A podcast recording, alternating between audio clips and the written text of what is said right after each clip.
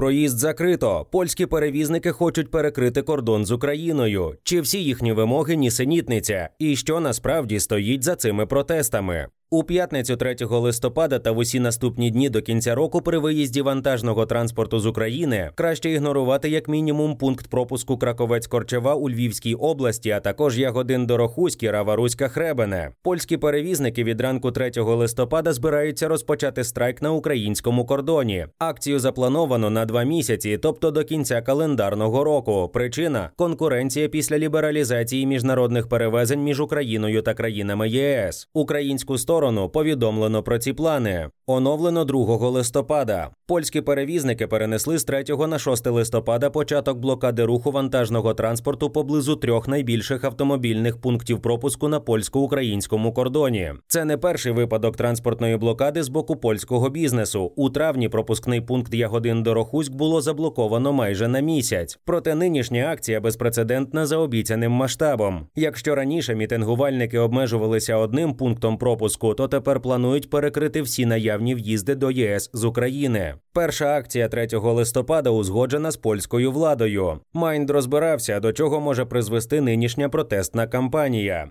Чого вимагають польські перевізники, протестуючи? Польські компанії виходять із того, що українським конкурентам після 24 лютого 2022 року було надано незбалансований вільний доступ на ринок Євросоюзу. Вони вимагають відкотити умови до порівняних із тими, що діяли на момент початку повномасштабного вторгнення. Зокрема, повернути українським перевізникам необхідність отримувати дозволи, посилити для іноземних перевізників правила перевезень ЄКМТ, окрему чергу в ЄЧ черзі для авто з номерами ЄС, окрему чергу на всіх кордонах для порожніх фур, отримати доступ до системи шлях, адресати акції польський уряд, мета привернути увагу польської влади до ситуації у транспортній галузі країни.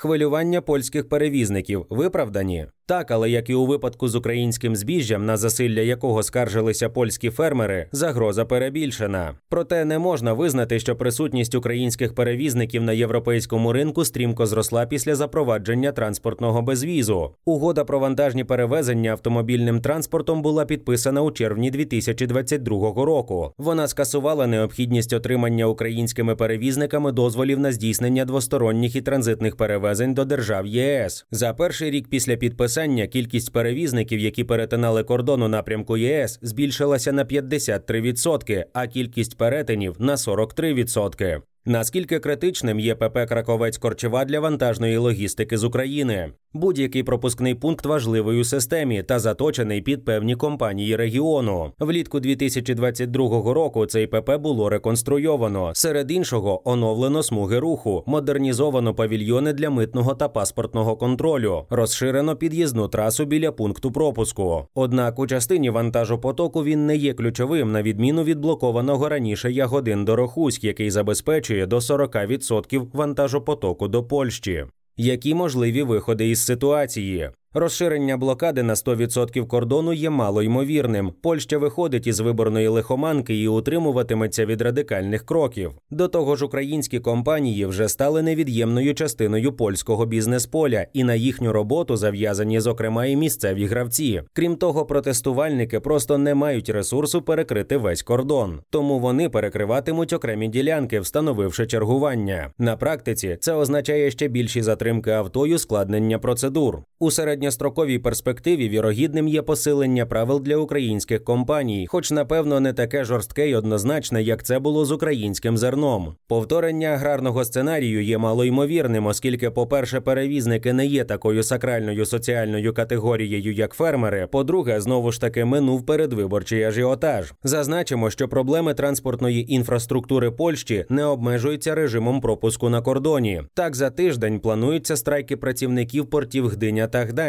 на які припадає левова частка фрахтів з України. Ці порти після закриття українських перевалочних потужностей відчули збільшене навантаження від українського імпорту експорту. Водночас місцеві працівники не отримали підвищення заробітної плати. Що насправді стоїть за цими процесами? Вимоги польських перевізників поділяються на два типи: Перший це унеможливити або ускладнити роботу українських перевізників за кордоном. Другий прискорити перетин українського кордону, а саме впровадити окрему чергу для авто з номерами ЄС. Таку думку висловив співвласник компанії Нова пошта Володимир Поперешнюк. При цьому, за його словами, у другій вимозі польські перевізники мають рацію на 100%, і їхнім українським колегам варто було б до них долучитися. Адже зараз черга на кордоні становить від 9 днів. А ось щодо першої вимоги, це побажання захисту вітчизняного виробника за рахунок інших. На жаль, ця світова практика існує досі. Підприємці змушені просити в чиновників захисту, щоб посилити конкурентну спроможність, оскільки ці чиновники послабили їхню конкурентну спроможність оподаткуванням і регулюванням. Написав він. При цьому переважна більшість вимог польських перевізників, зокрема щодо повернення до системи видачі дозволів для роботи в Євросоюзі для українських компаній, є нездійсненними. Упевнений заступник міністра розвитку громад, територій та інфраструктури Сергій Деркач. Угода про лібералізацію вантажних перевезень, згідно з якою це відбувається, діє до кінця червня 2023 року та в обидва кінці. Наші перевізники їздять без дозволів. Європейські перевізники їдуть в Україну з такими самими умовами. Уряд Польщі не може скасувати цю норму, оскільки її ухвалено на рівні Єврокомісії. На думку заступника міністра, польські перевізники хочуть закласти основу на наступний рік і вплинути на переговори щодо пролонгації угоди. Польські компанії найбільші гравці в галузі вантажних перевезень до ЄС із часткою понад половина в загальному обсязі транспортних засобів, що здійснюють вантажні перевезення в Європі. Водночас українські компанії здійснюють перевезення переважно з України та в Україну, а не між країнами Європи, тобто не є прямими конкурентами полякам.